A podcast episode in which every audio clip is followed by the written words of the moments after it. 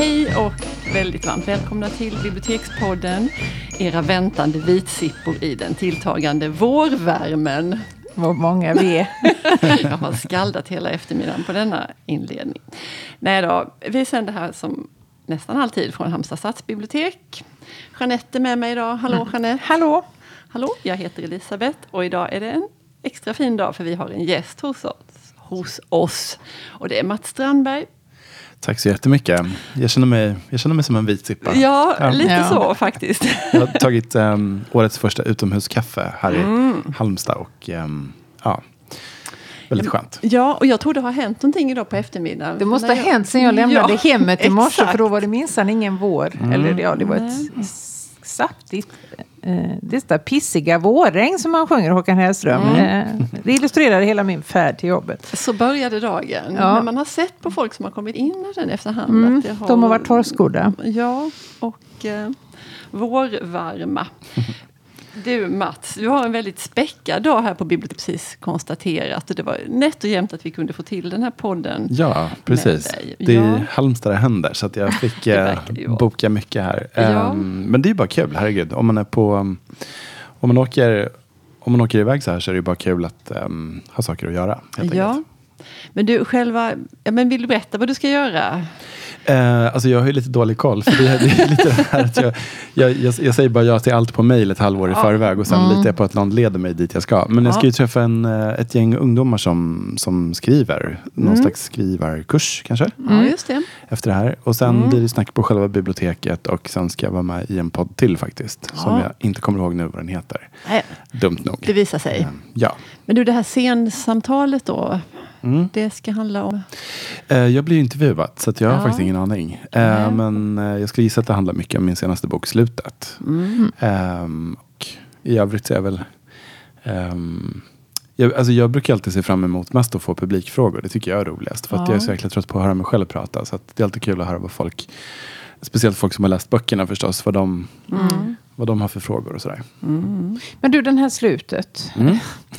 Vi börjar med slutet. Ja, kan Ja. vi göra det? Ja.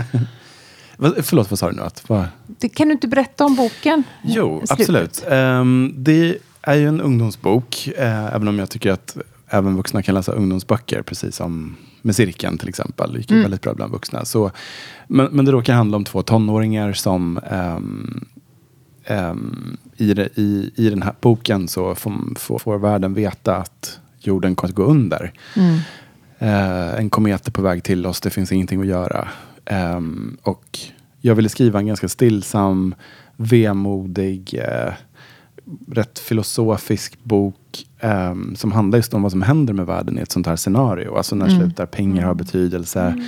Eh, vi har frånskilda föräldrar, liksom, när ingen vill vara varannan vecka farsan när det är fyra veckor kvar.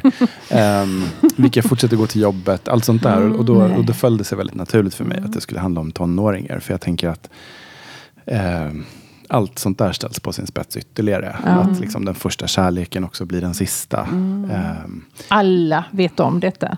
alla, förutom att det finns ju vissa kometförnekare då, precis som Ja. det finns eh, de som förnekar att vi har lite lätt apokalyptisk stämning i verkligheten också. Men, men ehm, Kometpeka, ja, vad skojigt.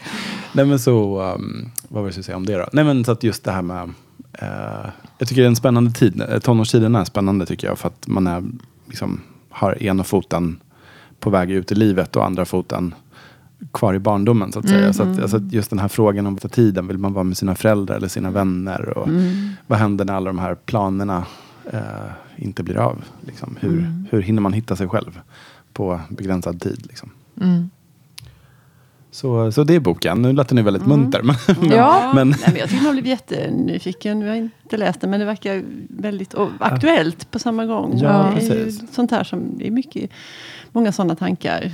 ja, alltså den har ju lite att göra med min så här, klimatångest. Problemet med klimatångesten är ju att den är så abstrakt och att det är så, mycket, det är så komplicerat. Och det är väldigt lätt att blunda för när man inte orkar. Ehm, så jag ville göra en undergångshistoria som var väldigt konkret istället. Och väldigt just det där, vad händer med människor när alla vet exakt vilket klockslag Ja. vi kommer att dö? Ehm, så, men det roliga är ju att folk har blivit ganska eh, jag får ju mycket reaktioner att folk blir väldigt oväntat upprymd av den. Ja. Jag tror, jag tror handlar, Klara besked. ja, men, Dåligt besked är bättre än inget besked Ja, men alls. lite. Jag tänker också att det har att göra med kanske att liksom, jag, jag hör att jag säger liksom hela tiden och jag ber om ursäkt till alla lyssnare. Men ehm, jag tänker att de flesta av oss, när vi är rädda för döden och vad som ska hända, det är ju att bli läm- det är snarare att andra ska dö. Så är det i alla Ja. fall för mig. Att, Mm. att jag vill inte... um, Tänk om de jag tycker om är med om en bilolycka eller vad som helst. Mm. Och, och här blir ju ingen lämnad kvar. Nej. nej. Eh, och dessutom så, eh, som sagt, det handlar ju om att hitta meningen med livet och på olika sätt så, Mm. utan att spoila hur boken slutar, så gör ju många det. Eh, Och jag tror att många får så här tankar som de faktiskt bär med sig. För vi har ju turen att vi inte har en komet på väg. Vad Mm. vi vet i alla fall. nej, nej. Så, um, ja. För vi har ju eh, gått igenom ditt författarskap här och, och du rör dig ju friskt mellan de här. Vi är ju lite smått maniska i vår iver att katalogisera och kategorisera allting här Mm. på Var bibblan. Det är ju det man gör. stå? Ja. Ja, Precis, och du skriver barn för barn och du skriver för vuxna och du skriver för eh, ungdomar däremellan. Ja. Är det någonting som du vet när du börjar på boken eller är det en eh, förlagsstyrd eh, efterfrågan Mm. eller hur funkar det? Ehm, alltså, jag skulle nog säga att historien leder mig dit. Jag, för det första tänker jag att jag rör mig inom fantastik på olika sätt. Så där, har, där har man ju mitt område så att säga. Mm. Alltid någon slags fantasy, skräck. Eh, science fiction kan man ju nästan kalla slutet för, även om det inte är rymdskepp och sådär. Ehm, men, men sen skulle jag säga att historien styr mig väldigt mycket. Som till exempel då med slutet som jag berättade. Att, att, jag, att jag kände bara att det, det gynnade historien mest att låta det handla om, om just tonåringar. Ja. Och då blir det en ungdomsbok lite automatiskt. Ehm, och likadant när jag skrev Färjan som är min första skräckroman som ju är väldigt blodig och kladdig och grisig. Så var det ju Det var ju mycket för att då hade jag och Sara Bergmark Elfgren precis skrivit klart cirkeln trilogin, Engelsfors-trilogin. Mm. Eh, och rört oss i det här området och hade förstås en massa olika idéer som på varsitt håll som av olika skäl inte passade in i, i Engelsfors-trilogin. Och mina drog oftast åt det skräckiga hållet för att jag växte upp med Stephen King och, och har älskat skräck hela mitt liv. Så att, eh, jag hade som en skattkista av grejer. Så jag tror att när jag väl började skriva färjan så tog jag verkligen ut svängarna och liksom allt det där grötiga som, in, som jag inte kunde ha med i en ungdomsbok. Ehm, så nej men det är väl liksom historien och vad jag är sugen på som, som Ja. Skulle jag säga. Ja, du, du tangerar lite det här som vi också, just det här med skräck. Som vi, för jag, jag tittade lite på vad du har skrivit och då såg jag att dina första, din debutbok och några av dina första Mm. romaner, det var ju som vi kanske skulle kalla mer relationsromaner. Eller Mm.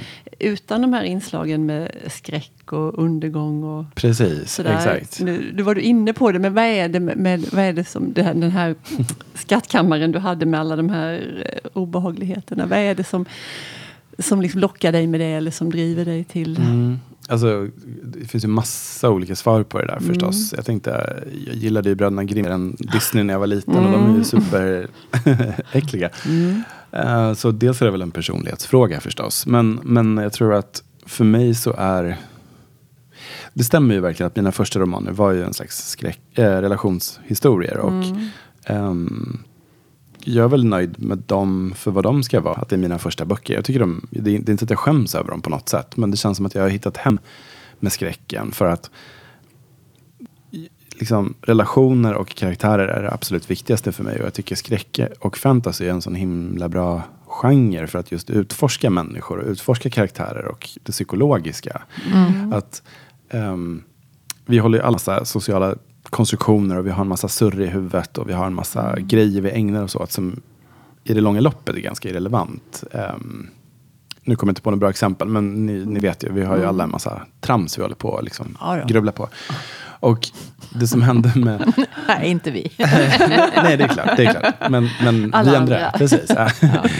Eh, nej, men om, om man blir jagad av vampyrer på en Finlandsfärja eller om, ehm, om man får veta att en komet är på väg till jorden och vi har bara ett par veckor kvar. Då, då blir ju allt det här surret tystnar ju väldigt snabbt. Det blir väldigt irrelevant. Och, och, och vi ställs inf- inför någonting obegripligt och någonting som är helt nytt. eh, där vi inte kan hämta från tidigare erfarenheter. I alla fall vi som har växt upp i trygga Sverige utan krig och sådär. Så, ehm, det blir på något sätt bara essensen kvar av, av, av karaktären. Och det är det som jag tycker är så spännande. Att vem blir man i en, i en sån här situation? Eh, vilka moraliska val gör man? Vad har man för, hur, hur, hur hanterar man att ens världsbild plötsligt vänds upp och ner? Ehm, vad gör man för moraliska val? Hjälper man andra eller ser man till sig själv? Men det är också så smart tycker jag att placera dig i de här vardagliga ospännande miljöerna som du gör med hemmet. Då. Alltså, det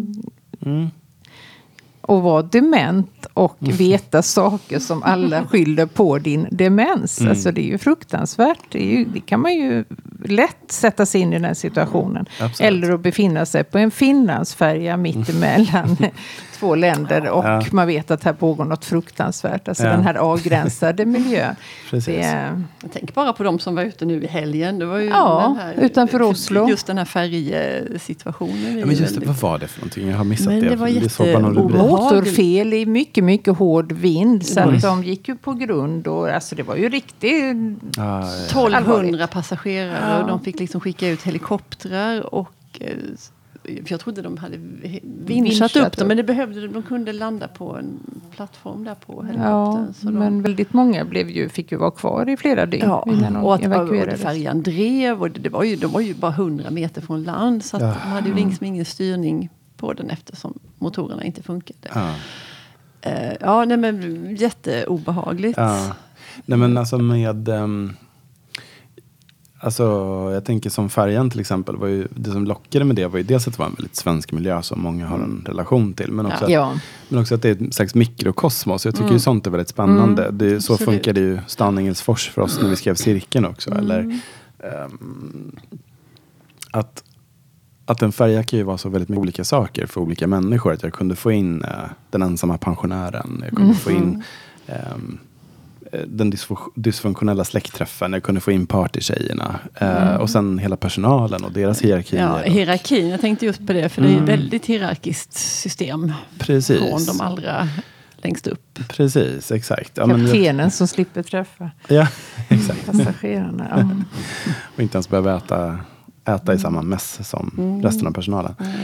Ehm, ja, nej, men absolut. Och platsen är ju väldigt viktig också när man skriver skräck. Så är det ju alltid. Mm. För man måste ju alltid förklara varför, varför springer folk inte bara därifrån. Och varför ber de inte om hjälp. Mm. Det är alltid det som är. Det är därför mobiltelefoner alltid, aldrig funkar i skräckfilmer.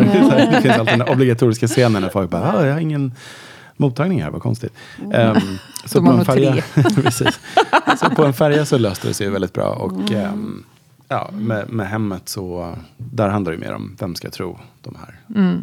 De som har drabbats av demens. Jag kommer tänka på en sak som jag inflikar här nu, för vi har haft en annan poddgäst när vi har pratat om det här med att vara mörkrädd. Liksom. det tänkte var jag också jätteintressant, på. Ja.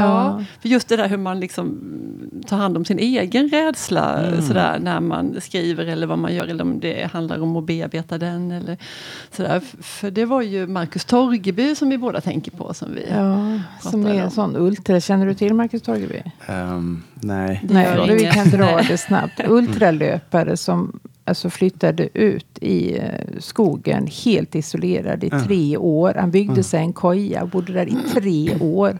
Helt och ensam. en gång varannan månad gick han fyra mil till en affär och köpte lite havregryn och gick tillbaka igen. Ja. Fantastisk verkligen människa. utsatte sig. Och han var fruktansvärt mörkrädd. Mm. Eh, och sen handlade, vi, vi, samtalet handlade delvis om det, hur Ja. han liksom hade hanterat sin... Kommer du ihåg vad han svarade? För det var så intressant. Ja, för jag hade någon teori, men han hade själv en egen. Ja, för han var jätterädd i flera, alltså Ja, första halvåret. Och Han hade blev mörkrädd av att flytta dit. Ja, han var helt Mm. ensam. Han hade ju liksom ingen, inga ficklampor, ingenting sånt. Han levde på vad naturen gav. Mm. Och han hade för sig att det gick någon precis bakom ryggen hela tiden. Han var helt övertygad om det. Eh, och han är ju liksom en normal människa. Men han var så säker.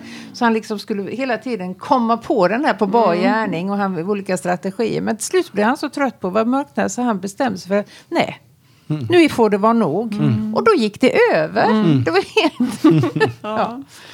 Ja, men det var spännande. Ja. Ja, men jag håller på att läsa en, en, en, en, en jättebra faktabok nu om eh, de här, den heter By the Witches, nu kommer jag tyvärr inte ihåg vad hon heter som har skrivit den, men den handlar om just i Salem i New England, de här stora, den här stora häxrättegången, den här häxpaniken som spred sig okej. på 1692, tror jag det var. Det är sånt där verkligen del av amerikanska folksjälen. Den här eh, tiden. Arthur Miller skrev en pjäs om den också. Och sådär. Ehm, nej men just hon beskriver så otroligt bra det som är så svårt att föreställa sig nu. Att det var så otroligt mörkt på den tiden. Och alla var puritaner. Så att liksom alla delade den här bilden av att djävulen kan dyka upp precis när som helst. Häxor är helt rimligt. Eh, liksom demoniska katter kan hoppa in genom fönstret Ja precis när som helst. Och om, om alla lever i samma världsbild och det dessutom är sådär fruktansvärt mörkt. Och, eh, Ja, ja, det är väldigt... Är det lätt att döma med nutida eh, glasögon ja, såklart? precis. Men hon beskriver det väldigt bra. Så. Mm. Ja, men vi pratade också om, alltså det, man kan ju inte prata om dig utan att nämna cirkeln. Och du har eh, nämnt din medförfattare. Mm. Eh, alltså det var ju en sån dundersuccé. Hur, hur går man vidare efter något liknande? Ehm, ja, Alla har ju läst cirkeln, eller ja, hur? precis. Kanske inte alla. Men väldigt många, Många, läste ju många. Alla cirkeln. läsande personer. Ja. Nej, men det vart ju verkligen en... ehm, ja, det var ju liksom helt ofattbart det som hände faktiskt. Vi, eh, inte bara det här med att vi blev sålda men också att, ja men just att, att, att, att ja men precis, alla man träffar i sådana här sammanhang har verkligen läst den. Och, ehm, jag kommer ihåg första sommaren när cirkeln hade varit ute ett par månader så hade tidningen Frida ett test. Sådär, Vem är du i cirkeln? Och då började jag förstå att såhär, oj oj oj, nu håller det på att bli något här. Eh, Wow. men ehm, ja, hur går man vidare? Nej, men det var ju förstås jätte... ehm, det var både läskigt och kul. Alltså det, vi hade så fruktansvärt roligt, jag och Sara, när vi skrev de här böckerna. Men det var också otroligt intensivt. Och vi hade inte en chans att bearbeta egentligen vad som vad sjutton som hade hänt. Utan jag klev ur den här bubblan och ehm, för, liksom, det kom ikapp mig och det var ganska sådär förlamande ett tag. Även om man var väldigt stolt över allt som hade hänt så var det också eh, var ju lite frågan, hur gör man nu då? Eller vad ska, jag, vad ska man välja nu? Och jag kände mig väldigt mätt på tonåringar då. Så att jag, ehm, nej, men jag bestämde mig för att skriva just Färjan som kändes som, som ett som en, som, lite som en återgång också till det som fick mig att älska att läsa. Som sagt, jag läste Stephen King. När jag var tio började jag läsa Stephen King och verkligen blev besatt. Och hans, hans böcker sitter ju väldigt mycket i ryggmärgen. Och jag hade väldigt lätt att framkalla den här känslan av vad jag kände när jag läste hans böcker. Och vad jag ville få mina läsare att känna. Sådär. Så, så det var... mm, Det kändes naturligt. Fast sen är det klart att det var ju, eh, det var ju, det var ju jätteläskigt att plötsligt skriva själv igen. Ja, men Bara en sån var- ja. sak. Ja. Men Var det hade- bäst? Ja. Jag tänkte på en snabb fråga. Hade ni alla tre böckerna klara? Eller fick ni liksom uppleva succén med den första boken och sen skriva de andra två? Det var tänkt som en trilogi redan från början, som tur var. Ja. På att säga. Nej, men så att det var inte så att vi liksom kände oss pressade eller så att vi bara oj, vi skriver två till då. Liksom, utan, utan vi såg det verkligen som en historia i, Ja. i tre akter, så att säga. Men sen, där hade vi också väldigt ehm, det var ju en väldig fördel att vi var två stycken så att vi kunde kliva in i en slags bubbla tillsammans och så här, hålla i det som var viktigt. Alltså att, att skriva helt enkelt. För det, det är så mycket nya saker man plötsligt måste ta ställning till när man blir framgångsrik. Det har inte jag varit förut. Alltså, så, så blir det så här, men bara så här, nej, men bara så här, starta ett aktiebolag, jag hatar pappersarbete. Bara det var skitjobbigt. Okej, ver, verkligen ett lyxproblem. Men, sådär, och, och plötsligt får man förfrågningar från alla håll och kanter. Man får, liksom, både inom Sverige och utomlands ifrån. Och så ska man försöka sålla i vad man vill. Och på ett sätt vill man ju tacka ja till allt för man är så glad för att få vara med. Och Samtidigt så måste man liksom, ja, hinna skriva enkelt. Och, ehm, jag tror att det har varit jättesvårt att navigera i det där själv. Faktiskt. Så, så det var väldigt skönt att vi var två. Ja. Men du, fanns det, längtade du på något vis också i det här efter att, att, att skriva på egen hand? Att, fanns det någon, eller det var tråkigt kan- att lämna det här? Jag kan inte säga att jag längtar efter det, men så väl på. För att vi hade ju en väldigt ehm, bra process ihop. Liksom. Och eh, det, plötsligt, vi hade inget val. Så det var, det var liksom inget jag tog in som en möjlighet. Nej. nej. Men sen absolut, det, var, det är klart att det fanns ju någonting skönt också i att få, även om det var läskigt och svårt och allt det där, så var det ju också väldigt skönt att få bestämma själv. Och Ja. liksom inte behöva komma överens och Ehm, och sådär. Men, men eh, ja. Hur gjorde ni då när ni skrev tillsammans? Liksom, satt ni tillsammans eller skickade ni mellan er? Ja. Eh, vi, alltså vi skrev ju Satt ni sådär som Keplers gör, liksom, Ah, vid sidan om nej, vi varandra? Nej, de brukar möta i badkaret har de sagt också. Det hade Ja, jag och. Sara inte. Mm. Men vi, ehm, nej men vi, vi skrev på, så här, vi, grund, grundmetoden var så här. Vi, Mm. skrev, vi planerade fyra kapitel i taget.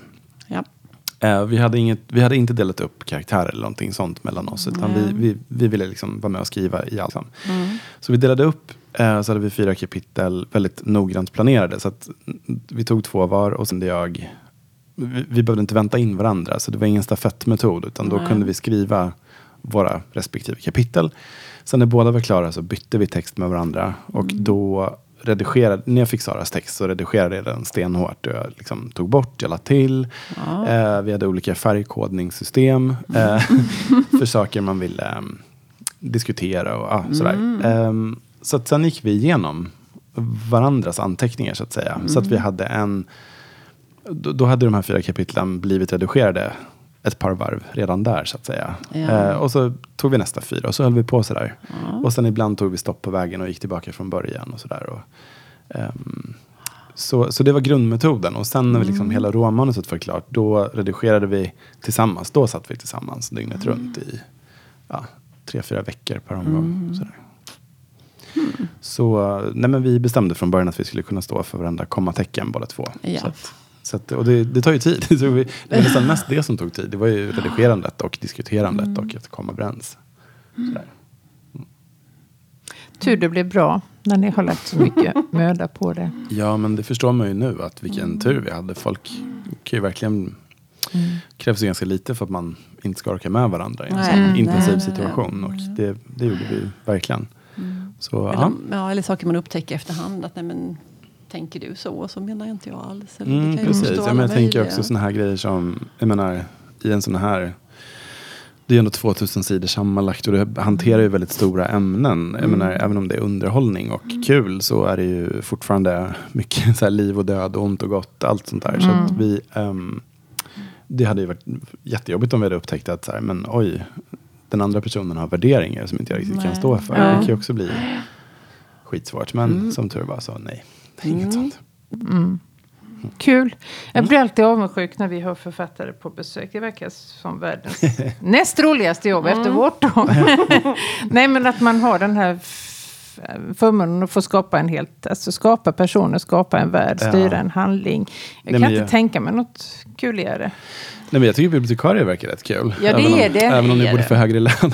Ja, det Men jag, jag håller med. Alltså, författande är det roligaste jobb jag kan tänka mig. Däremot Mm. så, det enda nackdelen är ju att det man älskar också blir ens jobb. Så att jag har ju Ja. förstört liksom, läsandet lite grann för mig själv. på Det har gjort sätt. det. Ja, men på ett sätt kan jag ju tycka Ja. det. För det är svårt att... Du ser hantverket Precis. istället för texten Precis. kanske. Ja. Och uh, precis, och det är svårt att släppa det här.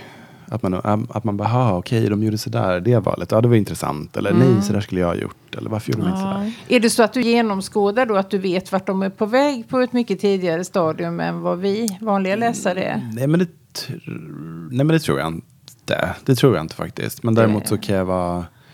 Jag kan mer bli så här upprörd när jag märker att de har varit slöa. Okej. Tråkigt. Ja, jag kan nog se, jag menar, jag tror om så här, jag tror hantverket kan vara, om en, gör mig en bokklubb så att vi diskuterar mycket böcker från och väldigt olika människor. Jag kan ju märka att de som inte skriver böcker kan ju vara sådär, ja det var lite tråkigt på mitten, men jag kan inte riktigt definiera vad. Men ja, det, Ja, okej. det där känns lite konstigt. Eller så här, varför brydde jag mig inte om den här karaktären? Nej, Men- men så jag blir- Vet du ja. varför? Ja, min jobbhjärna blir mer sådär, men varför gjorde de sådär? Då hade de ju, hade det blivit mycket mer spännande om de gjorde så, Så, istället. ja. Eller, eller ja, sådär. Kan du bli sådär avundsjuk och tänka liksom, åh vilken bra idé och så Ja, har de inte ja, förvaltat den liksom riktigt väl. Utan det där, Ja, ja visst. Verkligen. Nej, men jag kan ju verkligen bli sådär. Fast det är ju kul också. Det är ju väldigt inspirerande att läsa bra böcker. Och det är klart, ibland blir man ju väldigt fångad. Såklart. Absolut. Ja, kul att prata med dig Mats Strandberg. Mm. Eh, och lycka till där ute i mötet på de skrivande ungdomarna. Det kanske är nästa generations eh, författare helt Ja, enkelt. absolut. Det kan det hoppas vi. Får jag hoppas. Absolut. Tack för idag. Tack, Tack, så mycket. tack. Hej då.